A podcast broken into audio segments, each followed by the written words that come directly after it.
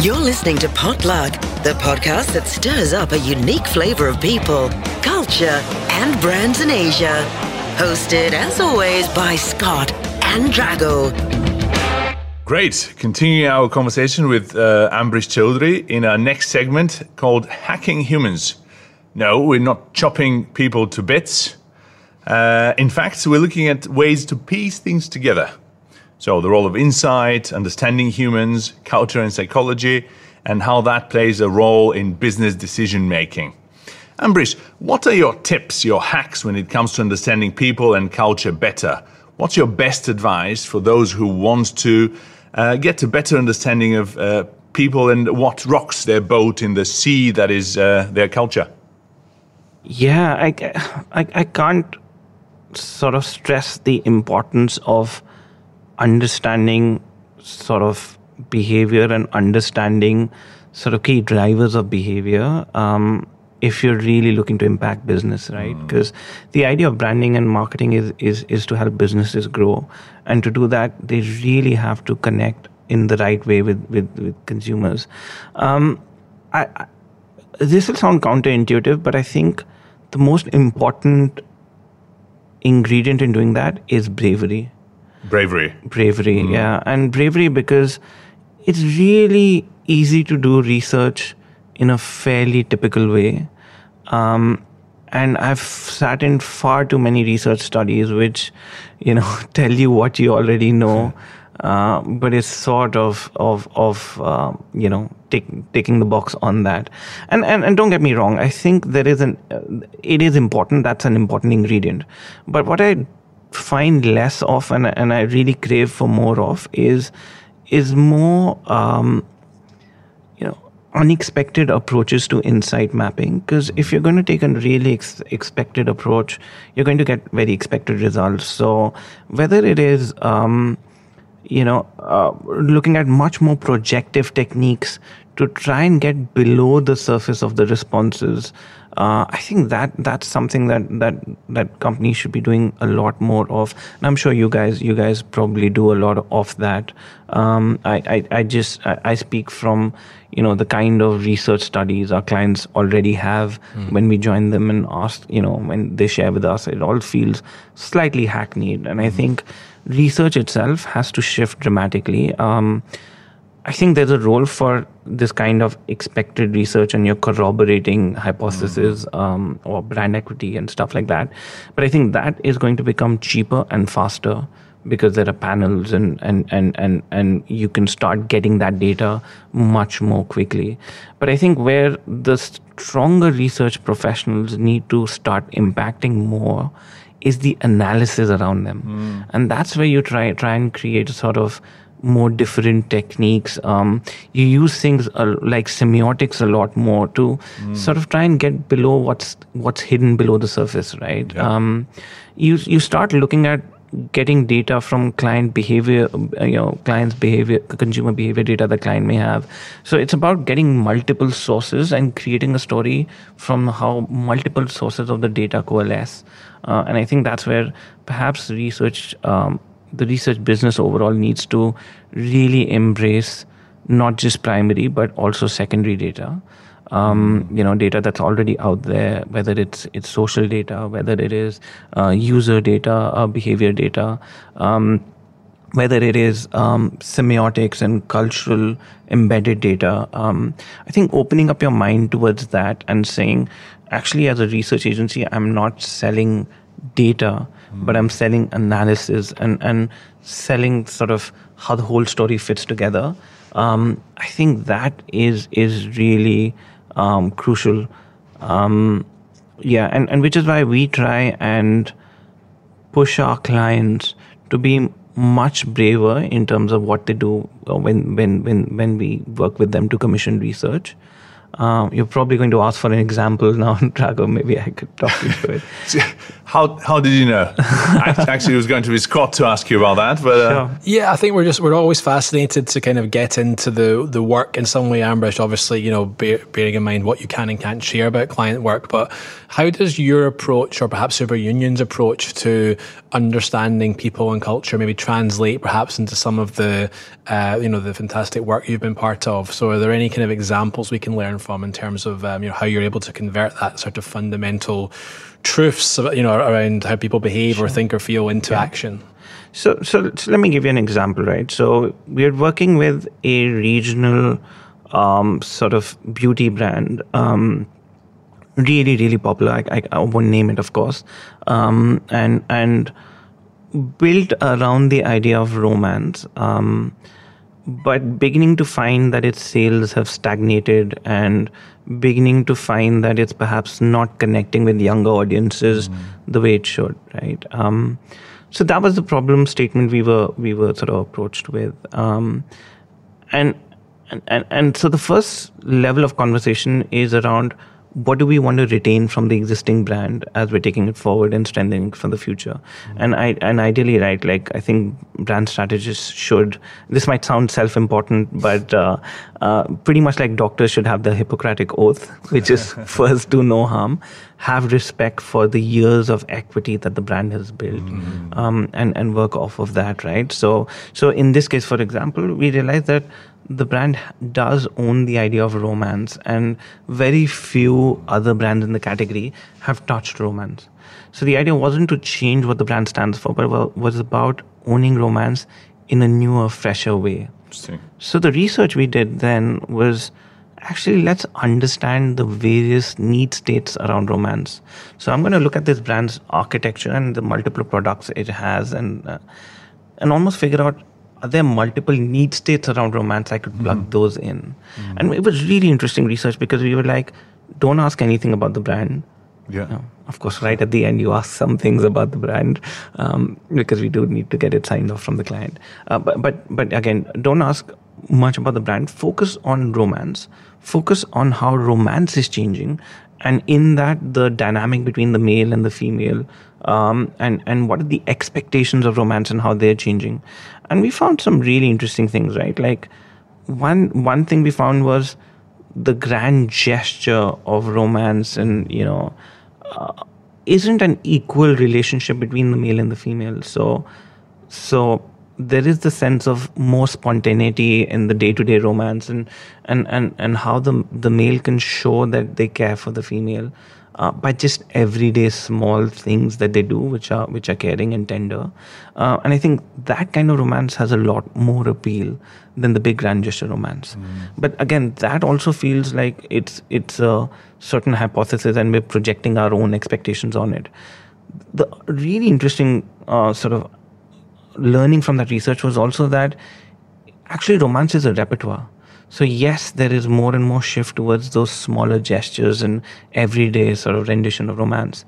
But there is also a role for the grand romance. Like the woman does want to feel sort of romanced and see the man go out of the way for the so i think that kind of understanding actually helped us build the architecture for the brand to say you know what perhaps mm, the the the the significant or the the core brand and products could perhaps shift to a much more everyday rendition of romance. But but the the you know like like the special editions etc can can start to stand for the core romance. So uh, for the more grand romance and stuff like that.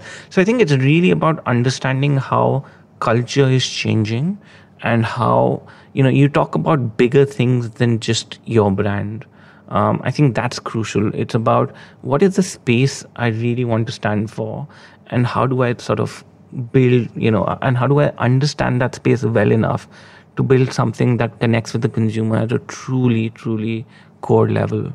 Um, and I and I feel like perhaps more and more brands need to think like that. Um, and and again, one of the the challenges we put to our clients is asking them the impact that they want to have in the consumer's life not what category they're in not what you know like it's it's much more about how do you want to change the consumer's life and you can be in whatever category but i think asking that bigger question then allows you to stand out from others and and, and work towards that Just um, two two sort of builds on what you've just said there, Amber. So one is in terms of um, how you actually uncovered those different sort of versions of, of, of romance. So was that through semiotics? Was that through kind of some form of, you know, interesting qualitative um, kind of deep dive, immersive sessions? Yeah. And secondly, it sounds maybe more of a comment, but it sounds like what you're describing was almost like looking for a more authentic version of romance. So not so much this idealized, perhaps dated view of the yeah. grand gestures, the, mm-hmm. you know, whether it's Paris, red roses, diamonds, whatever that may be, but, but perhaps echoing that whole kind of culture of, of how brands need to tap into more realistic, you know, ways that people live. So just, yeah, I wanted to get your response to, yeah, first of all, how you arrived at those versions of romance. And secondly, if it was rooted in some sense of not trying to be too kind of glossy around romance. Sure. Uh, yeah, absolutely. I th- and I think uh, it was all those processes involved. Actually, we started with a semiotic analysis, mm-hmm. um, and we started to understand what what feel like the more residual perceptions of romance, what feel like the more emergent perceptions, and what feel like you know the more um, sort of uh, current and, and, and expected perceptions of romance. Uh, we created that. We we did that semiotic analysis and created a hypothesis, and I have our hypothesis naturally led us to you know it's this more everyday, the less sort of uh, grand versions of romance which which sort of are being depicted more and more and more like you see you know uh, communication for even brands like tiffany and stuff mm. and you find the stuffiness moving away a little bit and it's very much a natural relationship between the guy and the girl and stuff like that so so so yeah that was our our our, our hypothesis which which was driven by by the um, the the semiotic analysis we did. But then we did a lot of research, and we did some interesting research where we said, actually, you know what? We're not going to do focus groups. We're going to ask um, a few. Uh, you know, like like we're going to have a few respondents who've been selected, who've been selected for certain criteria, and we're going to ask them to bring their friends over, and we're going to just have a little chat with them and their friends around these you know their perception of romance and with these hypotheses. And we did multiple multiple sort of projective techniques you know like if they were to build a movie around romance who would it star? What would it be? Things like that. Like lots of unexpected kinds of ways of getting at that nuance. Because honestly if we ask them oh what do you think of romance? What do you think uh, what do you want from your ideal ideal husband or whatever or or boyfriend like you get pretty expected things. I think I think that's where being brave is quite important. Mm. Is to push push how you ask the questions as well, um, how you set up these groups and stuff like that, right? So so try to do trying to do different things around it, um, and again then having the humility to not just impose your hypothesis on the consumer, right? So the first thing, like so one of you know we were we were going in expecting sort of this less stuffy version of romance to be the end all and that's how the brand's going to shift. But we very quickly realized actually it's a repertoire. They want they want it all right? They want at different times they want these different kinds of romances. And you know what? That's a business opportunity.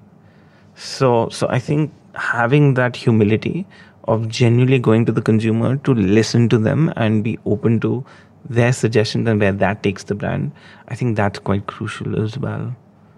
Amazing um, when you were talking, uh, you were talking about um, romance. It um, reminds me of a, a, recent podcast I was listening to with um, Adam Curtis, the British uh, documentary maker. Actually, he would probably call himself a journalist, but uh, he just launched a new a new one. But um, it bring me uh, brings me back to his what two, 2004 uh, Century of Self, uh, and he's had this. Um, theme in, in, in, his work about how the uh, modern need for self-expression has actually um, made people move away from uh, uh, from the need and the opportunity to kind of to give themselves in uh, to to something bigger than them, including romance. Yeah.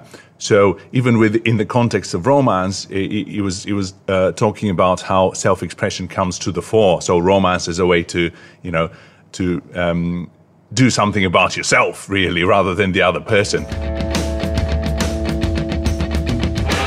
I think this is a great conversation, but but I have something that I, feel is um, uh, would kind of bring us back to hacking humans, if that's okay. Yeah, sure, please. Something that we discussed uh, earlier about the role of the insight agency. Yeah. And it's interesting how you were talking about, you know, it's not about data, it's about analysis. So, you know, not just uh, not just the how and the what, but also the why of what's happening in people's lives. Um, from your point of view, you know, as uh, as a strategist who works with uh, insight agencies, uh, as someone who used to be a part of an insight agency sure. Uh, uh, back in the day, um, if we think of the evolution uh, of the insight agency model and your current expectations, you were talking about you know time and expense and the quality of insight. can you tell us a little bit more? You know what your what your ideal insight uh, agency looks like. If I may use a, a you know a, a little technique here, if you were to make a movie about an insight agency, who would who would star in that? Um, uh, you leading role. Um, he was he was fishing for that one. the title um, may have something to do with hair, but oh, stop it, man! Yeah, I shouldn't have started that. Um, yeah, I'm, I, I, one of the really effective techniques that we do for our clients, right, mm. is is f- asking them what business they're in or, or at least helping them define what business they're in, right? Like I remember, you know, very clearly having this conversation with, um, you know, the founder of Gojek many many years ago, and saying to him that he wasn't in the ride-hailing business, mm-hmm. but he was in the business of freeing progress from limits. Because wherever there are limits around um, sort of progress in the Indonesian uh, economy, and there are multiple, people see a role for Gojek. So again, I think having that conversation of what is the business you're in is quite crucial. Mm. And I would challenge research agencies to really ask what is the business they're in. Because mm. I think for too long they've been in the, I mean, I, am not even sure they'd say they're in the information business. I think they, they'd say they're in the research business. Mm. Um, but I think they've got to and, and, and, and, and uh, obviously this doesn't mean that every research agency uh, I'm, I'm painting them all with the same brush which is obviously not the case um, but i think research agencies should probably define the business that they're in is the you know in the business of helping their clients grow. Because if you're in the business of helping your clients grow then naturally the way you look at data will shift. So of course data is crucial but more crucial than than that is what do you do with the data? Mm. how do you you know like do you understand decision making in the company itself because obviously it's very much about the context in which that data would be received right? So do you know enough about the company to be able to understand how that data will be received? What are the various agendas within the company? What is the unique opportunity that exists only for that company? And how do you steer them to get to that? So i think that would be the role for um, more and more for, for for research businesses. And i think never before has data and especially with big data been on the agenda of the C-suite as it has it is now. So it's a real opportunity for companies that are flexible, for companies that can plug in client data, for companies that can plug in various other data sets and create a story around it and create a conversation that doesn't go down into the weeds but really opens up pathways for the company. I think there are a lot of C-suites who are hungry for that kind of engagement. Uh, and and again, I, I should say it's not like um, there aren't companies that are doing this. There are more and more research companies that are doing this. Um, but I think that's where the natural shift to research, you know, for research will happen. And I think that's where if you if you were leading a research business, um, you you'd start to think about how you're engaging the client at that mm. level. And of course, you know, you guys are probably experts at this, so I might be preaching to the choir a little bit. Um, but yeah, I see that shift happening. I just wish it happens more and more and faster and faster. Mm, okay, fantastic. Um, Ambrish, uh, uh, let us um, conclude uh, part two of our conversation. Um, and uh, please tune in for the sweet and smoky third segment called Brand Burns.